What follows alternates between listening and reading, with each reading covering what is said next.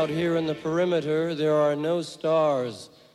Out here, we is stoned, immaculate.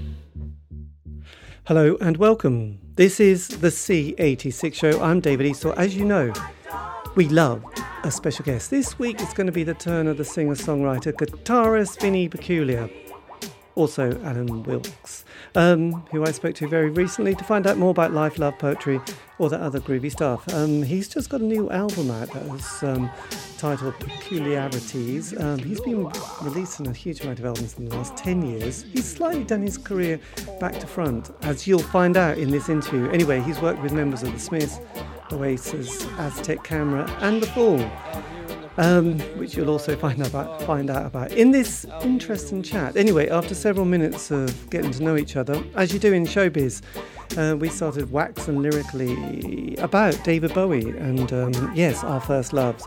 And um, yes, basically, I told him everything I loved about David Bowie. My first single was uh, Changes. No, it wasn't. It was Space Oddity with Changes and Velvet Goldmine on the B side. Anyway, Vinny then just stormed in with his kind of take on David Bowie. And from there, the conversation just gets better and better. Anyway, look, Vinny, take it away. I mean, I was just a kind of uh, 69 to 80 kind of obsessive with Bowie. Uh, I didn't really, I didn't really like Let's Dance as much as a lot of people, a lot of my friends, and um, but I prefer Tin Machine to Let's Dance. I thought just because it was ambitious and out there. Yeah. I didn't. Re- I mean, I had the album. I, I, he got a bit of a hard time in the 80s, Bowie, press wise, uh, and we always loved to do that because he was just he was like the Beatles of the 70s with all the changes and the evolution and the styles and the Berlin and you know, some of the choice of musicians were just just perfect for his kind of maverick. Unbelievable, unbelievable musicians. So, what was your moment, the formative moment that you you know changed your life? Uh, musically, yeah. In, in well, I suppose uh, uh, when I was really young, I loved Paul Simon. Simon and Garfunkel probably was my first thing because I'd learned to play guitar when I was like 11 or 12, and uh, I grew up in quite a, a, um, a, religious household. My father was a uh, church organist. Uh, mom runs. Mom did the choir. Uh, my granddad was uh, like a radical preacher, Methodist, sort of "thou shalt not drink" kind of. Right. Chant. So I grew up with all that, and I. Um, so music for me was was often about performing at church and performing hymns.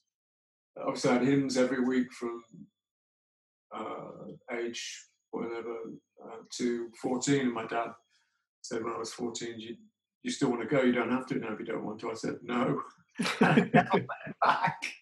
But I mean, that's not to say that uh, that kind of music hasn't had an influence. But in terms of getting excited about music, it was probably um, I got the Bridge Over Troubled Water album in 1970 from Kay's catalogue. My mum got it for me, and that was pretty exciting. Yeah. And you had all the T Rex singles uh, that were also, you know, the whole top, top of the pops thing. Because I've spoken to it. I've... You know, eureka moment, I think, with with Bowie doing Starman, because it just seemed that all, all of a sudden music was, it wasn't just about song, it was about where does he come from? You know, how can you look and behave like that? And it was just uh, it, it sort of opened up something. I think in lots of kids. Yeah, it was. It was definitely one of those. School, you know. It was definitely quite a moment. And did you? I mean, because I spoke to a few American musicians who came from Christian religious backgrounds, and they, you know, they couldn't do music at all. You know, rock and roll, anything like. I mean, they were quite probably extreme. They had to have prayer meetings. They had to see people to say, look, you know, they want to they want to listen to this record. Is it the work of the devil? I mean, in the UK, I know it's a bit extreme, but it was true. for me, it wasn't oppressive in that sense.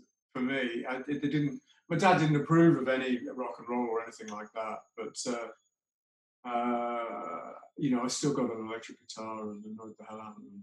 Right. So they, yeah, they probably America's probably. It, it, weren't. It wasn't quite like a, a controlling evangelical. Right. Yes. It was much more laid back than that, but that's the world they were very involved with. You know, um, you know, and he, my dad, sort of just offered me a way out, and I took it.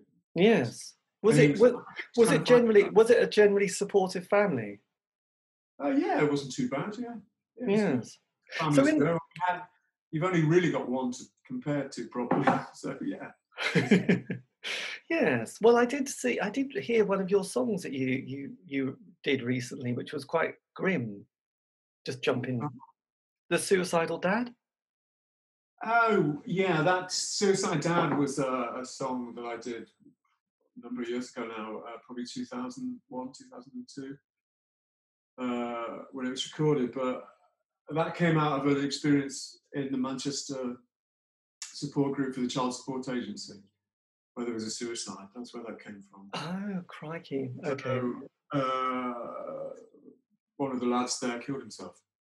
So that just completely resonated with me. And then five years later, uh, you know, the lyric go, go, talks about um, uh, the CSA just briefly in it as well, which yeah. is a massive governmental cock up, both for uh, absent parents and for parents. It's just a way of you know, control and contain and uh, taking money off people, assessing people for ridiculous amounts of money that they didn't have, you know, to uh, pay in maintenance. I know. Yeah. That was, that was uh, I don't, you know, uh, it's um, it's a long time ago. Yeah, absolutely. So then, as the seventies, because you had the Bowie thing, but you know, when you really think about it, at that time, the 60s obviously had just happened, and you know, we had the Beatles Stones. It was kind of quite a macho culture as well, wasn't it? And then that party had finished. The 70s came along, you had the glam. So I would imagine those people must have looked at Bowie and, you know, T Rex at that stage and thought, God, this is just hideous, really. You know, they, they couldn't have been that impressed with them. And also, I spoke to quite a lot of the people who were part of that 60s scene and, and said, Well, what happened to you in the 70s? Because frankly, you weren't there. And they said, We were quite tired, we were knackered, and several people died or you know, it, it like any party that you stay at for too long, you often realise you should have left before it gets kind of really yeah messy. So Bowie must have become, you know, they must have looked at Bowie and thought, well, this isn't the Jefferson Airplane, this isn't Hendrix, the Doors. You know, he must have looked a bit cheap, a bit like you know Bros or something. I don't know. But then, but then you had the sort of the birth of kind of the Led Zeppelin and Black Sabbath, and you know Denim jeans. So where were you fitting in with that sort of scene? Uh, well, the uh, I suppose I got into heavy rock briefly, but once punk came around, I abandoned all that, probably in the name of musical fashion, like I think a lot of people did. I read The NME. That was pretty much my source material to, that jumped me off into reading other books. So if Robert Smith had read The Outsider by Albert Camus, I had to read it, kind of thing. So I, the NME actually served as a sort of platform for uh, for inspiration, and uh, with, uh, so yeah, I read a lot of the NME. Um, and ended up going to various, uh, you know, sort of punky gigs, Birmingham Barbarellas, Cedar Club. I was in Birmingham then. Uh, I was working as a nurse, so I was starting to play small punky gigs in hospitals. For, uh, right. Uh, people with learning disabilities and people with long-term psychiatric problems. Blimey, that's uh, They're always interesting gigs. Yeah, absolutely. So when did you start? When did the musical kind of career start to sort of develop a bit more? Then during the only, 80s? Only really when I moved to Liverpool in uh, in the uh, mid '80s. Before that, I had a couple of. Uh, I was in a couple of bands, but I was also uh, a young parent and uh, trying to keep a family to, family together. And uh, so I was in a couple of arty bands that did occasional gigs, but we didn't really have the wherewithal to. Um, to do that much in my early 20s. Although I was writing a lot of lyrics, I thought I was a bit of a poet in those days, but I'm not really sure whether I was. I've stuff. I've done. I've actually done that. You know, when you kind of go back and look at this load of stuff you thought was great, and then you re- reread it like 30 years time, you think, well, maybe I wasn't the new Ted Hughes after all. well, it's probably a good thing. I mean, his, his kind of track record with relationships wasn't great. Was that's true. That's true. but um, but yeah, then, John Cooper Clarke had a bit of an influence. I like John Cooper Clarke. I still yes. And during that period, because a lot of bands that I've interviewed, especially the early '80s, you know, Thatcher got in 79, you know, we'd had the sort of punk, that post punk period. Indie pop started to really sort of develop. You know, personally, you know, the Smiths in 83, you know, was just a, a big moment. And then, you know, you'd had that Liverpool sound that had come out of Eric's and the de- de- band called Death School and and big in Japan with all that bunch like Bill um, Drummond and, and sort of Holly Johnson. Were you, you know, sort of looking at music as a, as a sort of a potential career path or were you always quite kind of thinking? I was I was a, I was a student nurse in the early '80s, so I yeah, I mean I have vivid memories of uh, getting the bus to work every day with a brand new Sony Walkman, listening to Smith's record. Yes. I mean I was, I was a Smiths obsessive for sure. Uh, in the early days, uh, in the in the early '80s. Yeah. Uh, and the guitar style and just the whole the whole lyricism. I still think Morrissey in spite of his, his current sort of oddness, is, is a wonderful, wonderful lyricist. And he has a wonderful way of taking things to the edge. And uh, they're great, those early Smith records. Well, I like all the albums. I, I like Hatful of Hollow especially, you know, which is Peel sessions and that stuff. Well, that was probably the first album that I got from them. And I preferred it because the first album didn't do anything for me at all. And I still think it sounds a bit cheap. Yeah, it sounds like, uh, I suppose it's the way it's re- been recorded quickly and it sounds a little demoish and uh, a little like, undynamic. It's very, I find it flat, whereas Hatful of Hollow was the one that was. But, uh, with the gloom those, some of those songs, you know, the, the dream is gone, but the baby is real. That What's that one? Uh, the river, the color of blood. Uh, immerse, yeah, immerse the baby's head, that one. Yes. It's the darkest of things. I know the Moors murders. Somehow, uh, I, I listened to that over and over again. I remember. Yes. So then, as the 80s progressed, because as I mentioned, my theory here, 87, 83 to 87, indie pop was really ruling the airwaves. Well, it was on the indie charts. Obviously, we had the Bhundu Boys and LL Cool J. Because anything that John Peel played, I'd sort of try to like and like own a copy. Then 87 came along and you had sort of the, the breakup of the Smiths and the party felt again like it was kind of over. And then, you know, Ecstasy came and then so everyone wanted to sound a bit like the Happy Mondays and Stone Roses and Primal Scream. So how were you developing at that stage? Uh, well, I was working in social care, giving out bottles of water at Cream. I had a sense of social responsibility in those days. Yeah. No, I was, I was working in, in Liverpool and uh, one of the things in a team that included social workers and nurses, and I kind of um, we ended up rotating uh, in and out of cream because people were uh, uh, dying basically of ecstasy, and nobody really knew how to manage it. And I think the actual strengths were so variable. Uh, I know that makes you know I, I, I'm sure a lot of rock and roll interviews sort of glorify and um, talk very eloquently about the joys of ecstasy, but you know, uh, for me, it wasn't that. I, I didn't like the music either, particularly.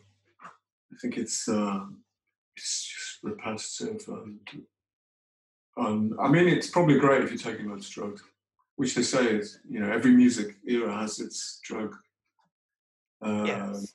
connections, but. Um, yeah, so uh, that's what I was doing in, in, the late 80s. I was also writing songs and uh, started, uh, I was living in Liverpool then, and I started a couple of bands that uh, did a load and load of recording without really releasing anything. Because I think in those days, people were chasing the big record deal. So we were always down in London meeting people from various publishing companies and record, you know, big record labels and we are almost there, or you know, it wasn't quite working. Or... So well, I, have still got a load of stuff I suppose I could put out at some point. Yeah. but uh, I, I, hadn't really done that. Um, but from from sort of the, the early '90s, I, I, some of the stuff I'd been recording then and earlier just uh, made it onto the first Vinny Peculiar album, and then just started putting stuff out. There. Did you feel that? Um, when did you get? When did you get your? When did you get your name? Where did I get it? Um, no, when did it happen? Probably in about 1991, 92. No, maybe three, four. Oh, I can't remember. Must be probably 90, maybe 95, something like that. I started doing solo gigs and it was a name I could use for band gigs and solo gigs. But it wasn't a plan to, um, excuse me, it wasn't a plan to be called Vinny. Though and Mike Joyce from the Smiths made sure he uh, made his views very clear because they didn't want to call me Alan Wilkes. He wanted to call me. He wanted the eccentric singer. Said, I can't call you that. and I said, "Am I? All right then." And uh, we kind of slowly, uh, people call me, uh, started to call me Vinny, and that was probably Smith's lads were in the band 2004 to well, Andy Andy left kind of a couple of years later, and then Mike stayed till about 2009. Yeah, me and uh, Mike's still a great friend of mine, even though we do say we're great friends and still seeing each other and chatting on the phone regularly because we never made any money in a band. Which is probably true because, you know, uh, he's had the opposite experience, obviously, as you know. Yes, absolutely. He's been in, yeah. Because I suppose, do people get slightly mixed up with you, Vinny Peculiar, Vini Reilly? Do they go, oh, right? I, yes, I did. I once have a... Uh, a whole interview. No, not a whole interview. A, a four-star independent review. You think the independent would know better? I can't remember the journalist, but it was it, it was raving on about this album I did, and uh, just you know re- dropped the Durutti Column in at the end, and you know it sort of took took away all my uh, quote potential. I can't use it. It was like uh, I got in touch with. I think it was Gavin Martin. It might have been Gavin Martin in the. Uh, no, it wasn't Gavin. It was. Oh, it was. My God, that must have that. It did once happen to me actually on an interview because I was wanting to get a member of the fire station, no fire engines from Scotland. oh, I remember the fire engines. Yeah, well, I, and I thought, oh, I found this guy, Davy Henderson. And I. I, I got hold. I said, "Do you want to do an interview?" He said, "Yeah, that's great." I thought, "Brilliant," you know. And I thought, strange. He's not Scottish, but anyway, it doesn't matter, you know. And then it turned, and halfway through this moment, I'll just tell you, it was like, "Oh God, it's David Henderson," and he's like, "No, I wasn't. I wasn't in the fire engines." It's like because his whole career, he was in a band called Disco Duck or something like that, with the guy who went on to form Food. No, he didn't form. He was part of Food Records and signed um, Blur and this guy went on his career, you know, indie band, went on, became part of that whole world of EMAP and magazine, rock magazines, works for Cherry Red Records now. And it's like, oh, well, I was on Cherry Red, I might know him. David Henderson. And um, so anyway, he's, he, he was in a band which was not the Fire Engine. I just remember having that. I went, oh my God, I suddenly, right, yeah, okay, let's. Everything you prepared, you suddenly have to kind of almost ad lib into another world. It's like I think you realise I'm I've made a mistake, but let's pretend that's fine. so luckily I didn't start with tell me about the Durutti Column. That would have been a crisis. So look, how did you then? Because because with you know the people you've worked with. I, I supported the Durutti Column on a little tour once. So really really nice. Yes, I have to say I saw a picture of uh, Vinny recently. He does look very thin, doesn't he, and old. I think, well, from what I'm just talking to people, he's always been a bit fragile. As a, you know, uh, he does look a little fragile, but he's quite resilient in his own way, apparently. Well, yes. Well, you get to that age, don't you? So when did you? was it? So was the nineties then? Trying to get an idea. So the nineties came along. We had we had grunge, then we had Britpop, we had shoegazing. So all the all the way through your musical career have you always stuck with a you know like i was talking to amelia fletcher she's you know she was in Tallulah she's in heavenly she's been in a million bands but she's always had a day job at the uea actually she's been a lecturer. So did you always have that same pretty much. I'm not giving my day job up because frankly the the fun yeah. bit doesn't make any money. Yeah exactly and uh, i mean the number of phone calls I've taken from friends working in studios saying, "Oh, this is it.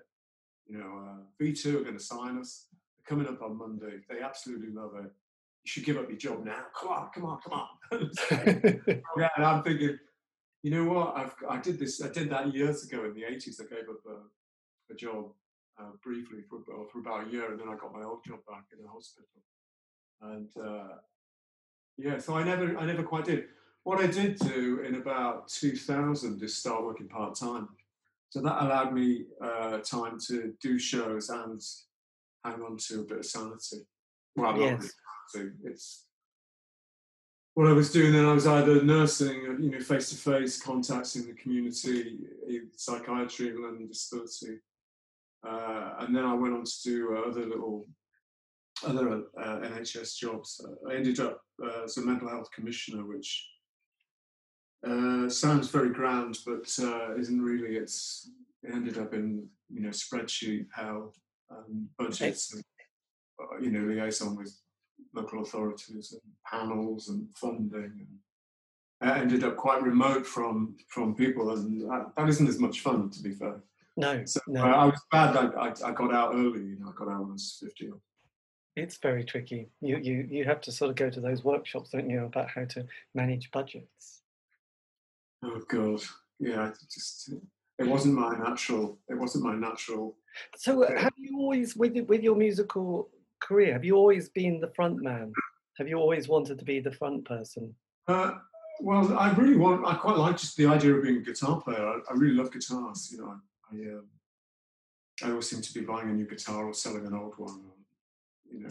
Uh, but um, yeah, so I, I mean, I just seem to end up in bands where I was sort of, oh, you can do it. I can write. He's he's like, he's always got his head in a book. You can do that, can't you? Yeah, Yes. You can write the words. Can you do that, can't you? Yeah, okay then. Then you end. I, I just ended up. Uh, um, I think once you start writing songs, you can, you can get on quite a roll. You know, I could. Uh, you know, even now, I I, uh, I write fairly quickly. I get last three or four records I've done. I've, I've had uh, a concept in my head, and you know, I can kind of uh, write twenty songs in in a, in a month if I put my head to it. And, uh, Yes. demo So- them and get the band in, rehearse them, make a record. Sort of. So when you know with David Bowie, you know, I, I sort of was looking at his career, you know, a while back and thought, God, he's done an album a year during the seventies and produced others and relocated, had lots of relationships. Your O years were quite phenomenal, weren't they? Did it did something click during two thousand and one when you brought out Iron in the Soul? Uh, yeah, I mean, um, I suppose what clicked was I finally thought I'm really, you know, I, I think I'd spent up until that point thinking I was like Bromsgrove's answer to David Bowie. Why doesn't somebody discover me? and then I think you finally realise you have to do more than that. You can't just you can't live in your own bubble. Mm. You know what I mean? I, and I'm very, I'm quite an insular person, so I'm quite good on my own. And um, yeah, I just, I just kind of expected something that I, I- that I wasn't really connecting or working towards. So I wasn't going and hanging out with the right people. Or, I'm not really a hanger outer of, No. you know, I'm, I'm kind, I, you know, I go and see the gig, but then I, I don't want to, I don't, I don't want to go to a nightclub then take loads of drugs or. I've, I've just never been that sort of person. I'm not much of a natural fit with uh, with that side of rock and roll. The bit, the fit I'm I, I enjoy is actually the performance and thinking about it and thinking about the ideas behind what the music is. But I'm, you know, I never really. Uh, I'm not much of a licker. Yes. And who are Hug Records by? that sounds sounds a bit bit of a uh, selfish way of looking at things, but Well, it's, it, it, it is a good one. And Hug Records, was this one that you developed or was this kind of. it was uh, uh, Space's record label in Liverpool. Space, the band. I recorded uh, uh, in the same building as Space Yes. quite a lot, and uh, with a producer called Rob Ferrier. And uh, we we we uh, we struck up a really good relationship, and uh, I think he did three or four albums with me, Rob. Until he Yeah. finally realised there's no money in the music industry, and that's not a proper job. Which, uh, of course, he constantly regrets leaving, but uh, he's now in a situation where he can't come back.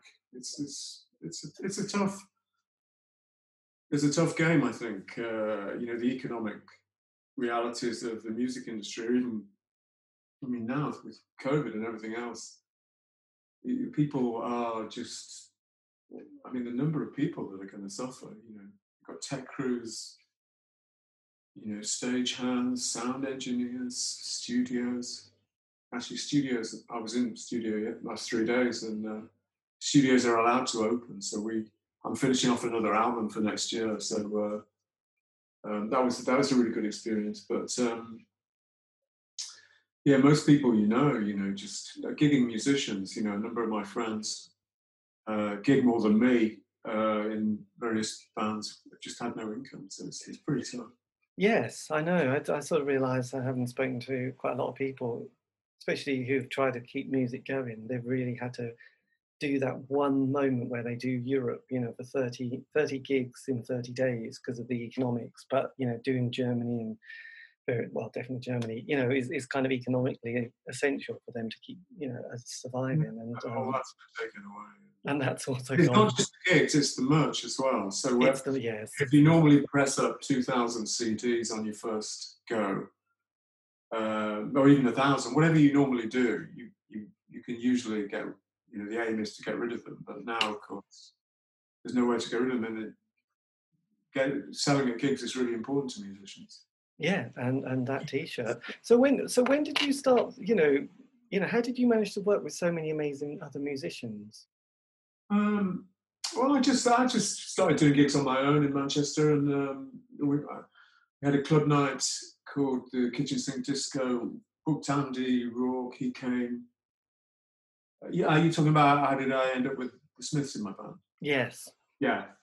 uh, yeah. Okay. He well, he came and uh, liked it. Brought Mike along the next time, and I performed, and then went to Mike's and rehearsed, and it, it didn't seem. I mean, it, millions of people kept banging on to me how, but I, you know, we just kind of got along as musicians. They are, regardless of where, who they've been with, they're they're good players, and uh, and uh, it was the same for me. You know, I just did what I usually did, sent them my demos, and we came to rehearsal, and and um, put our ideas into the pot, and that was it. Yeah.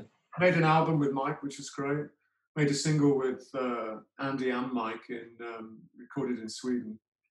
Because we toured with Soundtrack of Our Lives, who were a great live band from Sweden, with a big Sony record four album deal. So we did a few shows with them, and they were they were great. Um, yes. Uh, so that was a, that was a good period. Before that, I, I worked with Bill Drummond. Did I tell you that? No. Bill Drummond connection is the funny one, really. No, not funny, but um, I got this gig. I was an artist in residence at the Cathedral Arts Festival in Belfast, which ran for two weeks, which is a, a really nice little gig. Basically, I they flew me to Belfast, and I lived in a flat for two weeks and compared all the shows and. Uh, uh, well, well, I was comparing and playing gigs every night, and during the day, you know, there was a lot of different art events, and I was I was involved in. And Bill was there as well as so I was artist in residence musical, and he was artist in residence visual. And so we did stuff together. And he had, he had this project called the Soup Line, which you may come across. Um, he draws an imaginary line on a map, asks people to get in touch with him, and then he turns up at their house. This was his project at the time, turning up at people's houses and making them soup. They're invariably kind of uh, middle class arty houses with interested people. But we can get Bill Drummond around. He's going to make us some soup. No, yes, he is. Anyway, Bill, Bill then would turn up and do the speech. Oh, Tim, go away. Um, uh, oh, you've gone a bit quiet. Hello? Uh, oh, Tim? Hello, Alan. I'm in the middle of something. I'm in the middle of an interview, sir. Can I just push end? I'll talk to you later. Have you got your trousers on? I've got my trousers on. Okay. I'll see you later. God, keep your trousers on. I thought. I... Um, yeah. Anyway, Bill Drummond was. Um, uh, he was great. So I, I spent a couple of weeks in a flat with him. We lived in the same flat, and uh, the the thing that struck me most about Bill was he was so sincere you know, everyone has him down as an arts prankster, but he's actually a very sincere uh, artist with some very determined, a very determined mode of operandi. Yes, blimey. It's interesting. So uh, uh, these soup gigs, uh, he did the talk, tell everyone why he'd come to make soup. They couldn't believe it. He just, his answer was, well, it's just a nice thing to do. and they were like pressing for more artistic reasons that he couldn't give them. And then he handed over to me, and I played, you know, five, six, however, however many songs I played, I can't remember, and then peddled my wares and uh, sold CDs, uh, and uh, that was it. Oh, that's an, that's an amazing little was a project. time. I did probably did like 15, 20 gigs with Bill like that. Yeah. Got boring though, eating the soup. after a while, after a while, I said, you got any bread and butter? I don't really want. I'll just eat the bread. Yeah, Because it's the same. It's the same. The same meal. He's got this old, probably Presbyterian church recipe for vegetable soup that he that he was applying at the time. so just to get that right, he would knock on someone's door, tell them this knock on the door. Basically, he put flyers out in libraries to say if you live on this line, this is the soup line. It's a line between Belfast and Nottingham, which he Right. drew on a map. Uh, I'm not sure why Nottingham. I'm not sure why Belfast. But anyway, drew a line on the map, and if you all the places that cropped up on that map, I think what he must have done is uh, posted off some flyers to various libraries Right. on the on the on the soup line, or, or put some kind of done some kind of email group group email because I think by then he would have had 2004. He'd, he'd be you'd be uh, he'd have a mailing list. Yeah, absolutely. And then you just turned up. They So they obviously were aware that you were turning up. Yeah, no, they were they had assembled like 20 people who were interested in having soup made for them by Bill. So how I long mean, did that? People like to talk to him about you know the KLF Yeah, well, and absolutely. other, and other projects, but. Uh, Yeah. I mean, I tried to get him to do What Time Is Love acoustically with me at pretty much every gig. Should we do it now? No. I've, I've rung him a few times and said things like, uh, "Do you? Th- what about? Uh, uh, can you just be executive producer? You don't have to do anything. I'll put your name on the uh, album sleeve. It'll look great." And he, he spent 20 minutes telling me why it would look great, and then 20 minutes telling me why he couldn't do it. I knew he couldn't do it anyway because he's just he's got too many rules. I mean, when I met him, I, I- said, you know, uh, I gave him a couple of CDs. He said, "Oh, I can listen to them. It's uh, this year I'm listening to uh, P's and B's, and P I can put you in peculiar." what do you mean? He said, "That's it. It doesn't begin with a P or a B in 2004. I'm on P's and B's. I can't listen to it." And I said, "Why not?" I said, "I just I can't. It's the rules." So for every year from this is about Bill's psyche about creating his own sort of um, rules. It's, it's quite interesting. It's like I mean the project after that was called the Seventeen. I don't know whether you've come across that. But he got seventeen people together in a room, recorded them, and then and then deleted them. Right. they, they joined the Seventeen, which is I think it was the 17 because it's a magical age. You know, you're not quite an adult and you're not quite a teenager. Quite. But uh, yeah, so they were interesting times. I did some 17s as well, but I don't want to bore you with too much Bill Drummond stuff. No, but I kind of yeah. It was interesting because Alice Cooper did. Um, was it eighteen? eighteen. I'm not quite a man. I'm not quite a boy. Yes, yeah. It was one of those. So anyway, Bill went for seventeen instead. So Yeah, his book was called The 17. Yeah, I do love that thing about having you know I couldn't do it myself, but having rules is, is quite extraordinary, really. You know, sort of. It's Um, not unlike The Dice Man. pardon? Have you ever read The Dice Man? No, but I, I've I'd sort of come across the synopsis of it and sort The of. the concept of it, where you, it's every, everything's out of your control. It's controlled by something else. I don't know, that dies. When I realised what the, what it was about, I thought, well, that, that's fine. I don't need to read it. So look, coming then to the new album. God, sorry, you've got yeah, but you've got such an interesting, you know, your your CV and your and the, the work you've done. It's kind of fascinating at the same time, isn't it? With the because because it was kind it's kind of unusual. Mostly people do the stuff when they're between the ages of eighteen to twenty five. I often think then- I'm in reverse. You've done it in the reverse, and as as I sort of found with most of these bands, especially from the '80s, you know, they had the unemployment period, job seekers allowance, which gave them that kind of one year of being almost given a grant, so they would form a band.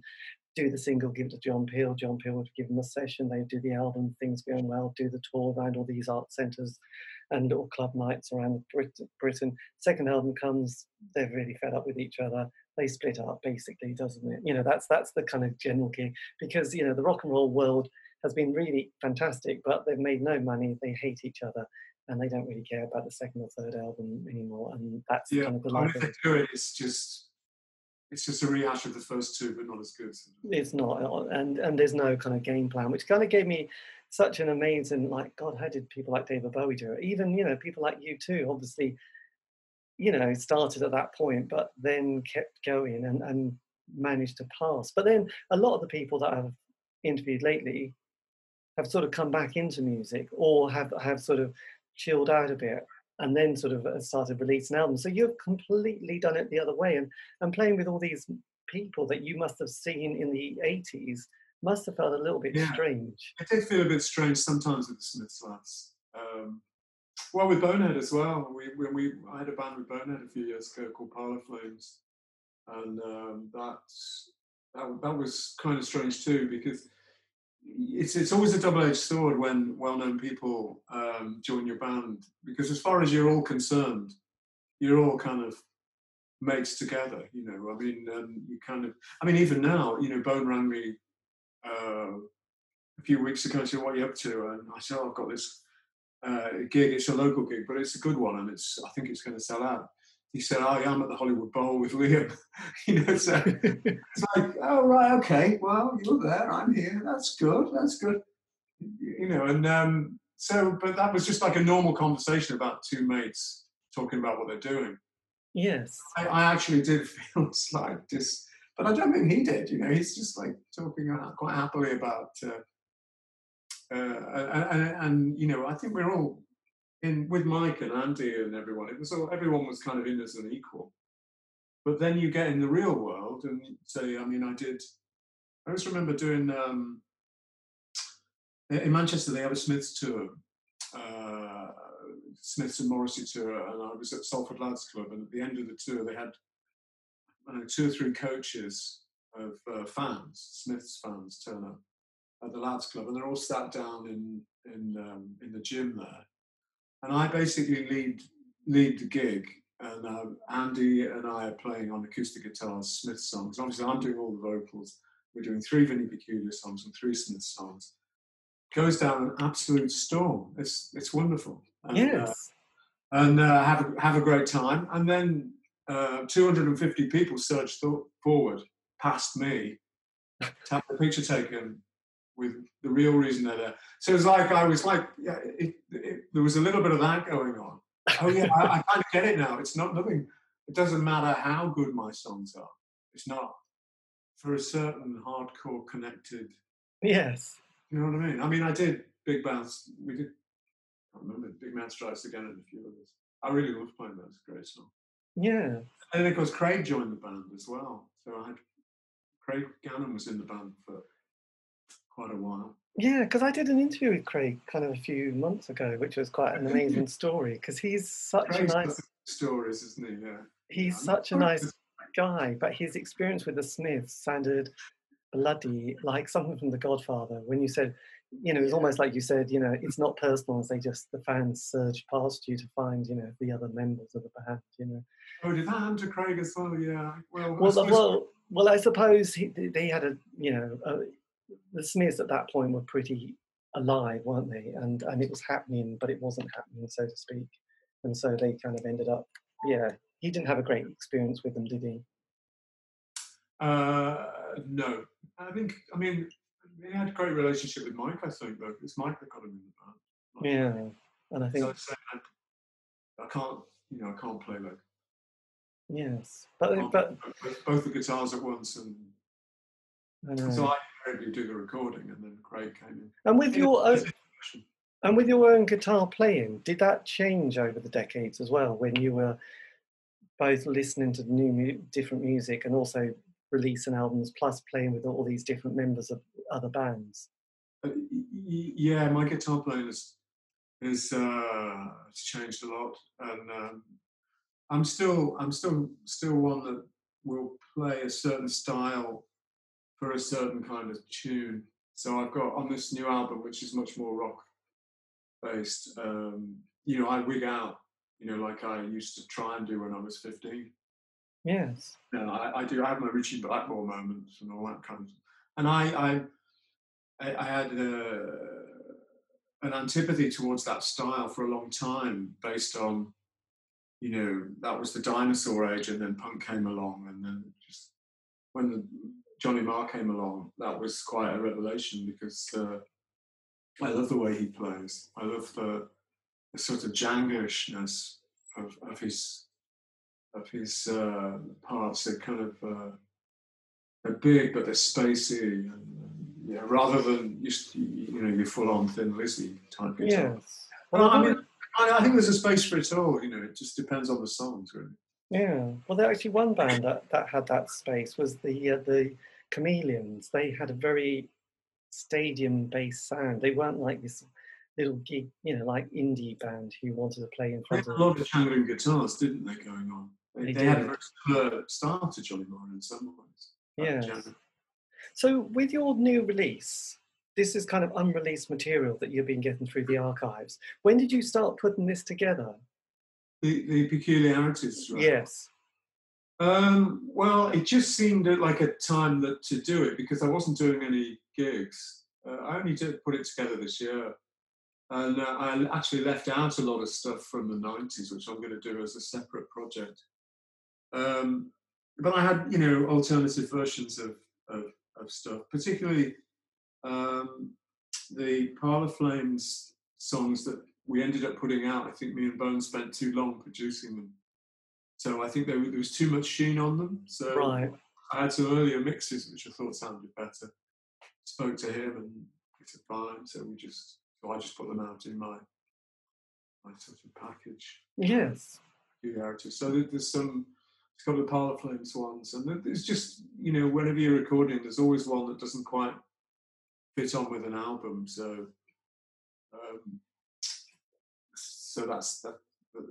That's how that peculiarities just just came out. Basically, this is this is what we've all done this year, isn't it? Go go Yeah, through I, mean, I, I need a bit more time to think. Well, I haven't got any gigs, so you know, you, I've been writing songs. I mean, I wrote down. I wrote this new album in lockdown. It's coming out next year. So uh, Is this the one that's titled Artists Only? yes, it's a. You're going to tell me you know it's a Talking Heads song, aren't you? yeah. it fits the the kind of brief. Um, so, because of the concept album kind of scenario I've done for the last two or three albums, I, I, I did a concept album set in a psychiatric hospital, which I didn't expect to do when I left the NHS, called Silver Meadows. Then I moved back from the north to the Midlands and wrote a Worcestershire concept album called Return of the Native. And then I wrote a angry album called uh, While You Still Can that was fueled a little bit by uh, by political craziness, uh, Brexit, and then this new album, I've gone back to more familiar territory, which is like a, a, an album about art. Yeah. artists. So I've got David Hockney, Francis Bacon.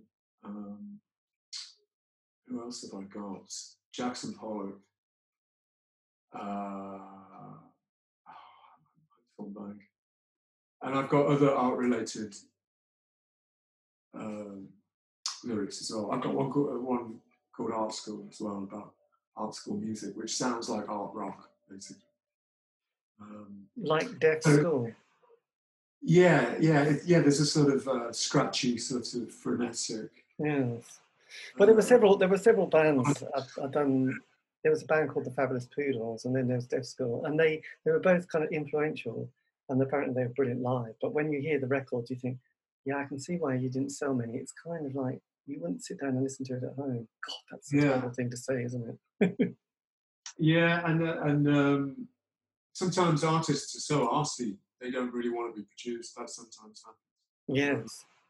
So with your You- previous, yeah, I mean, you've got lots of energy. I mean, if if the Pistols didn't work with, you know, the right producers, they wouldn't have sounded. no, Yeah, they they were saying could have rubbish. gone- They could have been all hype and no sound, but you know, when you heard it, you thought, "Oh yeah, it's massive. It's huge."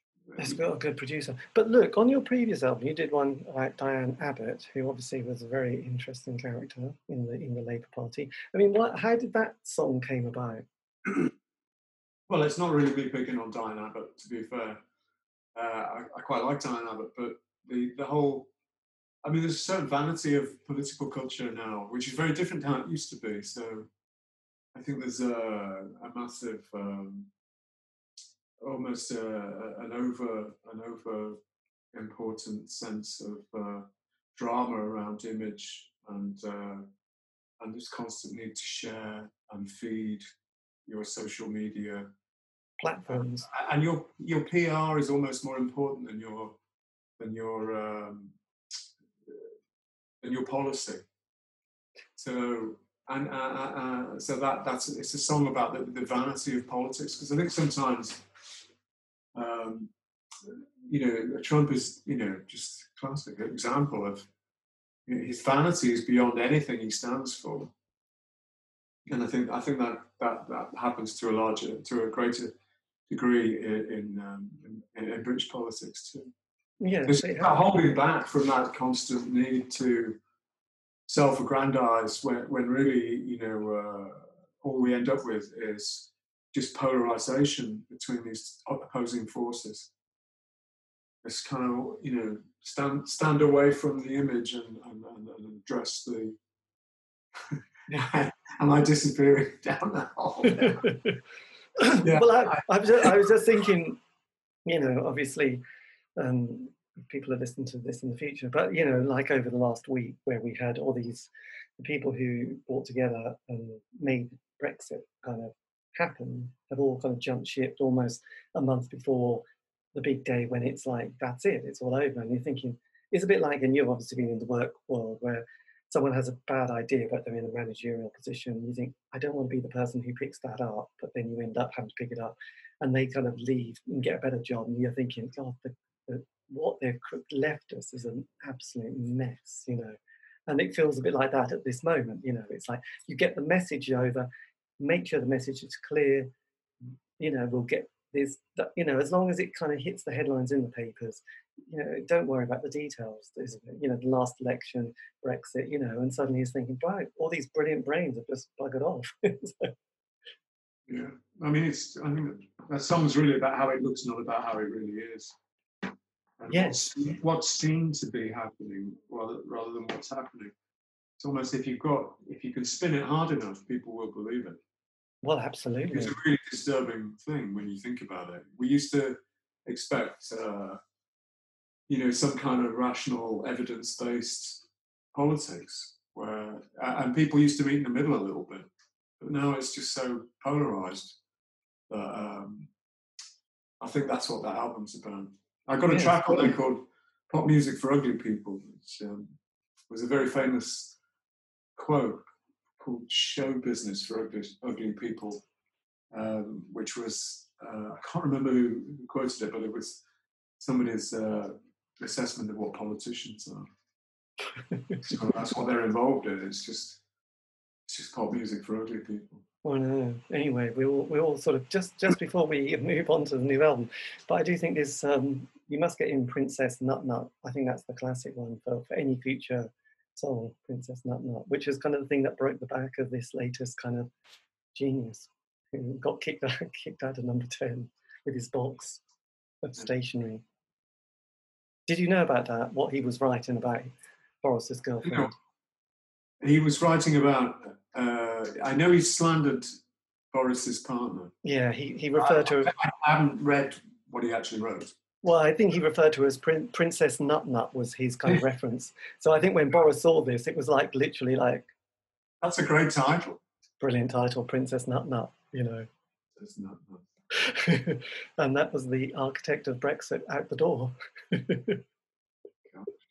so it, it's more of a game than politics. It's kind of it's like being in the primary school playground of calling each other names, isn't it? It's got down to that level, you know, Princess Nut Nut. I can just picture picture Boris's face when he discovered it. Yes, it's like right. That's they're, it. They're, they're way more cartoon-like than they ever were. Yes, I know. So look, hoping that next year is is slightly different and possibly better. I mean, with the new album coming out, you've got a, a more of a solid band. Well, since I got, got back to Worcester, uh, I've been back here four years now. So yeah, I've met some musicians that I'm happy with, and uh, uh, with this new album, um, the drummer is playing on about six or seven of the tracks. I, to be fair, I, I think I'm playing most of the other stuff, but live, we've just recorded a live album. Did I mention that as well? No. Called Loose. That's out. That's just come out. That was recorded live in the studio in September.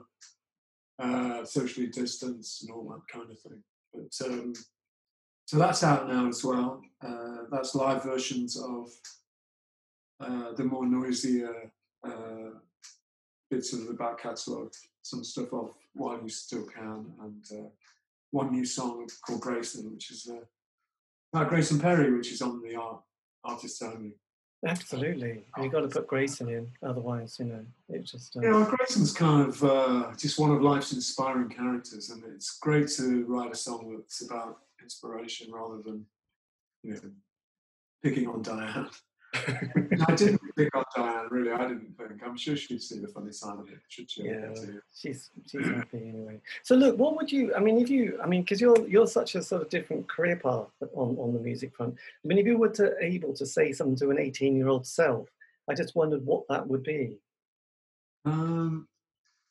Well, I, would say, you know, uh, I'd say I'd remind him that it's actually about hard work and connections and a lot of the work isn't isn't about just writing the songs or being able to do it. You've got to try and connect.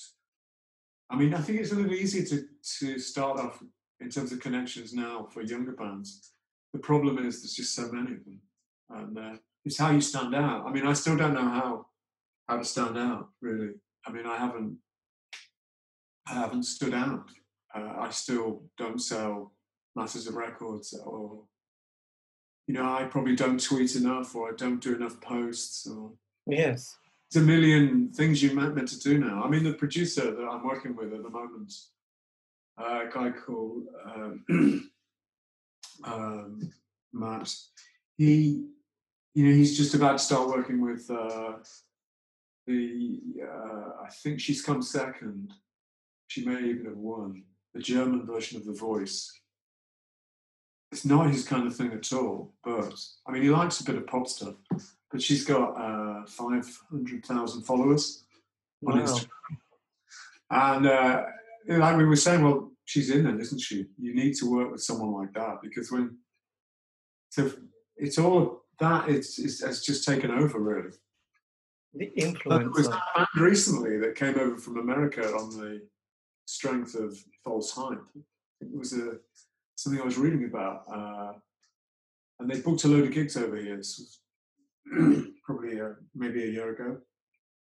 And uh, yeah, they came to do all the gigs and nobody turned up because they they got booked simply because they'd got rich parents who bought YouTube likes and Facebook likes. So all their social media looked astronomical. Yes. With all faked. So that's that's the other thing with that world. You know, you could. I'm getting emails all the time. You know, you increase your sound, hundred thousand SoundCloud followers for, uh, you know, thirty nine dollars on offer this week. You fancy that? I mean, it's and obviously people are doing it because they need to create that kind of digital. It's about the PR being more important than the actual product. Yes. Well, I kind of re- I can realise, and this is not a good thing about looking back and feeling like it was better, but you had these influences. You know, you had to, you know, John Peel, gatekeepers, not influencers. Sorry. Yes. Influencers are the uh, the kind of the Instagram crowd and, and the Fyre Festival and all that kind of stuff. No, you had the gatekeepers. So you had John Peel. You got play. You got all these kind of nerdy people like me going, oh, you're recording on their TDK D90 cassette, and you know, that would give them that kind of audience and the ability to get booked at Norwich Arts Centre or Leeds or, you know, Leicester. You know, you would just be able to get 100, 200 people come and see that band because John Peel played them or they had a session that first album. And then the mm-hmm. NME was kind of also, you know, you had four weekly papers as well. So, you know, that all helped create something, but it was kind of at least it was real rather than fantasy. Yeah, I mean, that actually happened. You know, the John Peel thing that was music played and reactions and connections. But uh, it's like the middleman's been bypassed in the new word process, or can be by manu- you know manufactured numbers. Yes, which is always very strange. But anyway, look, this has been fantastic. Without sounding like uh, you know, you don't want to sound like uh, too cynical. No, but it's kind of, I, Oh, I suppose, you know, it, it is kind of like, well, better thing, things are better in the sense that people can get the music out there. But then, as you said, it's such a big diluted ocean now that it's like, how do you get seen? But then you've got a CV, which is very impressive. So then at least you've got that, which I think most people I speak to wonder how young kids would even make any money. Whereas in the old days, they would at least cover their costs and not make any money. sure, sure. Did you manage to navigate the world of publishing, by the way, and ownership?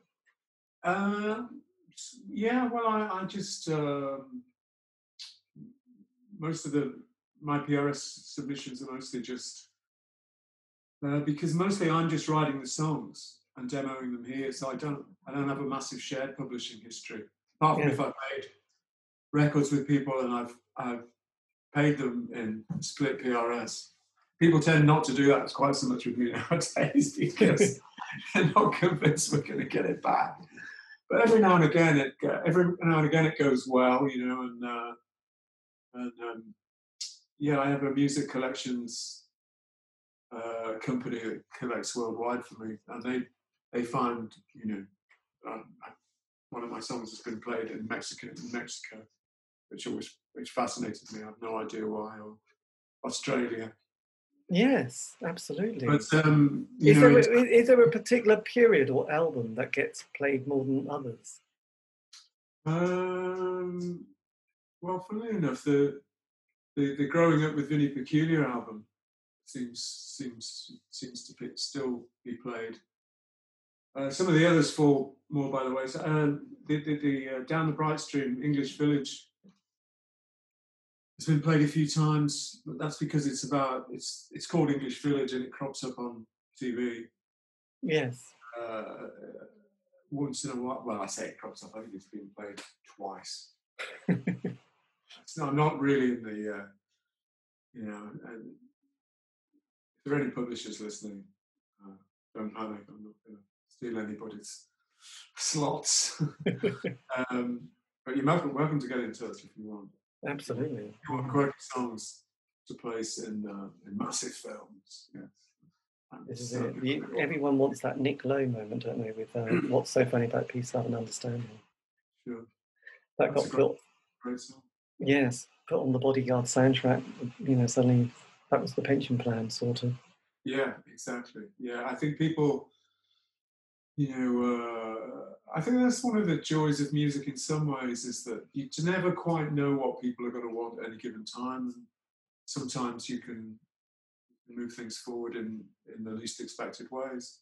Yes. As partly it's that kind of random reinforcement thing that, uh, that uh, keeps people going sometimes. Because a lot of it is tedium and disappointment, as well as uh, excitement and possibility. And they're Yeah. quite a long way apart sometimes. And that's why I think musicians are a little high and low, you know. Mood wise, it's very easy to to um, to start believing in something that's not going to happen and not believing in something that somehow does happen. Yes. And it's also, as, as we obviously say just lastly, I mean, it is kind of odd in the sense that people like, you know, Bowie matured and was so brilliant right through to the end. And then poor old Mor- Morrissey seemed to go from being like, wow, this is an amazing character for this. Why? How did that happen? You know, that, that, do, Yeah. do, do people like Andy and Mike kind of think, yeah, that was a bit strange, or do they just never speak about it? Uh, well, I haven't seen Andy for a long time. He's gone. He was, Andy's in New York now. I don't really speak to Andy that much. Speak to Mike. Uh, don't really talk a lot about Morrissey or anything. To be fair, No. Probably a difficult subject. I think Mike I'm not sure whether Mike read the book. I read the Morrissey book, and uh, yeah, we had a, you know, I mean, if you've read it, you'll you'll know there's a chapter. I think that Mike gets it's just not the most flattering chapter in the world, but I, I don't think he's let it bother him too much. He's, No, no, I, we don't- haven't, I- haven't dissected it with him. no, I don't think I don't think it's best. to- Uh, don't give it to him as a present. it's, no, no. I did read it. It made me laugh, but it was just like you know quite extreme in in its. Um, I think one of the most extreme elements is his demand to be a Penguin classic before it had been released. Says something about his ego. yes, He demanded that it was a Pen- Pen- Penguin classic, else he was going to go to a different publisher. so you know, I mean, sort of, uh, it's rather, rather, rather assuming. I mean, yeah. Well, I suppose, suppose what was quite, what was quite interesting that everything from school right through all these incidences, just like everything worked against him in every situation. There was never once that he felt like, oh yeah, that went Yeah. well. You know, from Well, I always remember their album. uh, We're at number two. I blame Geoff. I blame Geoff. He didn't do this. We're only at number two. the whole world is thinking number two is pretty good, isn't it? And he's basically uh, having a go at Geoff Travis for being number two. yeah, Geoff gets it along It's a little bit uh, harsh, really. I mean, I think they, Geoff must have done something right. I think most people think. Yeah. Anyway, he's been through a lot. But look, this has been fantastic. So look, when I put it out, can I um I can send you a link and then you can put it on your social media platform. yeah, no, please do. Yeah. yeah. And that would be great. But look, best of luck for the next year, and hopefully, Well, it's been a very pleasant chat. It feels like we're kind of old mates. I, I know I'm a bit older than you, but I, I get the Smiths, the whole Smiths thing. And, uh, yes. Well, I, I you know it was kind of interesting because that eighty three to eighty seven that I felt was like a kind of a golden period, which I really I got and I loved it. I didn't really get the next bit so much, but it kind of built up from punk, post punk, that orange juice. Um, you know, I suppose it was orange juice, wasn't it? That a lot of people were very influenced by, and then suddenly the Smiths appeared. You know. Did some I did some nice gigs with Edwyn not long before he got ill. Yeah, and it was just good, you know, and um, you know, we've just kind of been lucky that we've had. I, so many I love your analysis about my uh, career in reverse. Yes. All to look forward to. So it made me feel even more positive than Well, it's interesting. I mean, you know, I mean, you must see all these other bands. You know, like the other day there was Davey Woodward from the Brilliant Corners has just got an album out, and you know, everyone seems to have now got a new album out, which is great. You know, I think everyone's gone done their career, and it's just, you know, it's just brilliant that people are still feeling.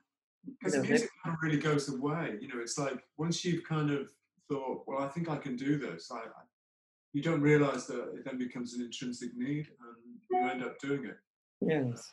because almost because you you kind of have to. I know. Well, it's in yeah with a lot of those indie bands. It's like, but you've done nothing since then. But it's like, oh yeah, but I play music all the time. But I just, I'm just not going to put it out because I've got a day job, and it's, you know. But I do love playing. You know, you're thinking, okay.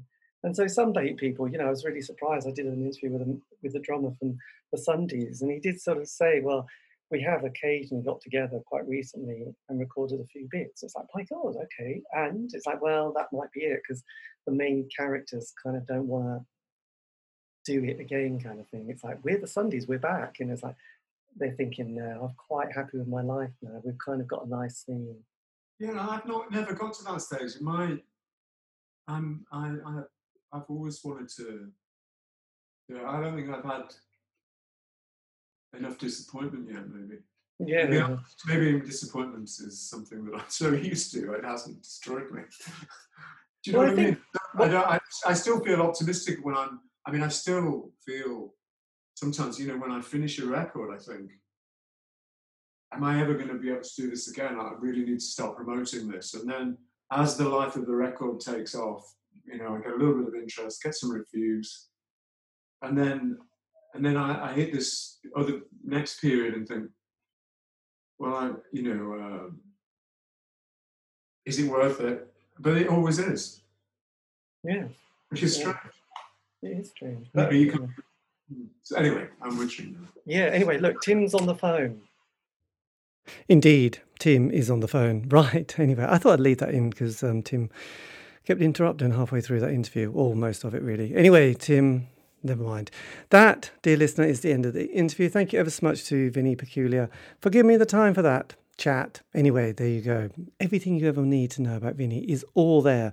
Make notes. Right, this has been David Eastaugh. Probably said that. Anyway, if you want to contact me, you can on Facebook, Twitter, Instagram, C86 Show. Check it out. Um, well, make it nice anyway. And also, all these interviews have been archived. You can find those on Spotify, iTunes, Podbean. It's true. Anyway, have a great week. Stay safe.